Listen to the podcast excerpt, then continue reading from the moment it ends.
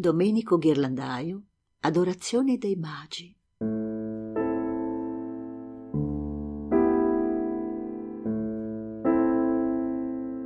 Sono nata nella terra di mio padre, in campagna, una terra immensa, 260 ettari. Una parte era in collina, tutto il resto era prato verde in cui pascolavano gli animali che lui allevava Intorno alla terra di mio padre vivevano tre piccole comunità. Gli abitanti a volte andavano da lui a chiedere un pezzo di terra per coltivarlo e mio padre glielo offriva gratuitamente. Lui riconosceva questo bisogno di terra. La sua terra era grande e si poteva dare in dono. Quando mio padre macellava una mucca, tutti erano invitati era una grande festa, il momento dell'incontro in cui scambiarsi storie, parlare dei problemi della comunità, chiedere consigli.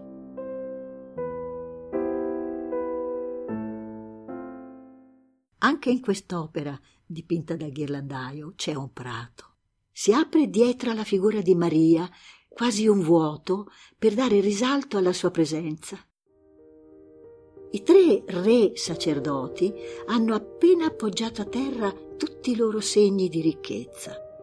Quello più giovane si sta ancora togliendo la collana, mentre il paggio gli solleva delicatamente la corona dal capo. Il bambino alza la mano e benedice quello più vecchio, che gli bacia il piedino in segno di devozione. L'affollato corteo che accompagna i magi si dispone a cerchio su due lati come a seguire il formato tondo del dipinto e a sottolineare la centralità di Maria e del bambino. Sullo sfondo una capanna dentro le rovine di un tempio simboleggia l'avvento del tempo della grazia che supera l'antica legge, il Vecchio Testamento, come un germoglio esile che si fa strada.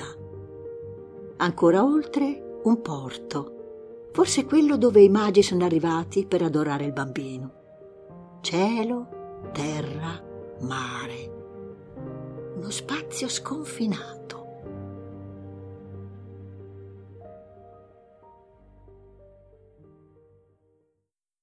Nel 400 l'episodio descritto nel Vangelo di Matteo divenne un'occasione per celebrare i committenti.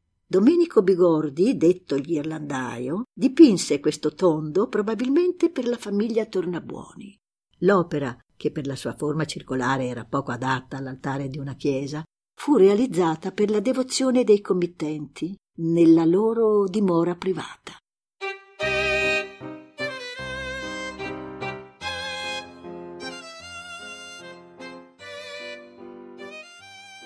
I rappresentanti della famiglia sono ritratti con grande precisione nei due uomini inginocchiati a destra, forse anche nel magio che si gira verso di noi. Una riunione familiare.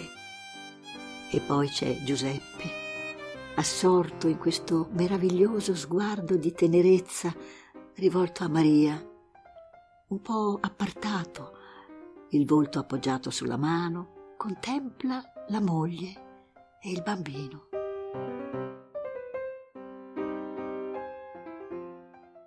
Nella figura di Giuseppe rivedo mio padre. È sempre stato molto protettivo nei miei confronti. Ero la più piccola, l'ultima di cinque figli, ma non è riuscito a proteggermi dall'aggressione che ho subito quando ero ragazza, né dalla mia paura di possibili ritorsioni quando il processo si è concluso a mio favore.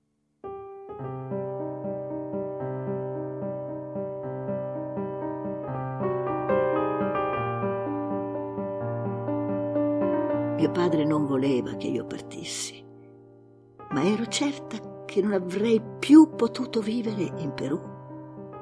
Sono io quella che ha deciso di andare, di cambiare la propria vita. Il giorno in cui sono partita per l'Europa mio padre mi guardava da lontano. Non mi ha salutata. Non voleva lasciarmi andare via.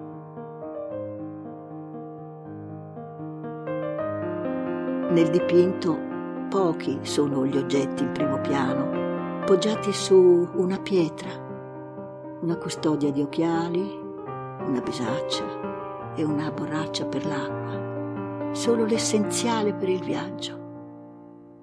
Li raccolgo e parto, senza girarmi indietro. Avevo solo 22 anni, quando, appena laureata, ho dovuto affrontare da sola un nuovo mondo. Ho lasciato alle spalle un luogo familiare, sicuro, agiato, per trovarmi sballottata da clandestina. Quando sono arrivata a Firenze, la svolta. Inserirmi nei gruppi di appoggio dei nuovi immigrati, delle associazioni di categoria, della politica del territorio, iniziare a farmi carico io di nuove responsabilità. In questo viaggio iniziatico della mia vita sono passata sotto i ruderi di un tempo trascorso e ho attraversato la porta della grazia. Anche i magi, forse, sono passati da lì quando sono ripartiti per l'Oriente avvisati da un angelo di non ritornare da Erode, hanno cambiato la strada del ritorno.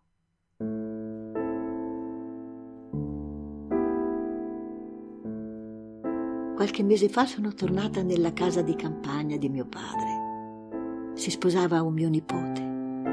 Ho visto la famiglia allargata, i figli dei figli, i giovani diventati adulti e tanti bambini Ancora lì, nel grande prato intorno alla casa, eravamo diventati una grande famiglia.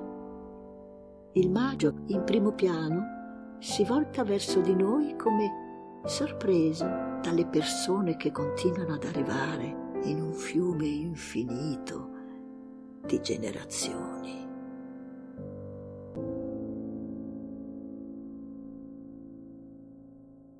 La narrazione è di Lina Callupe, la voce di Giulia Lazzarini.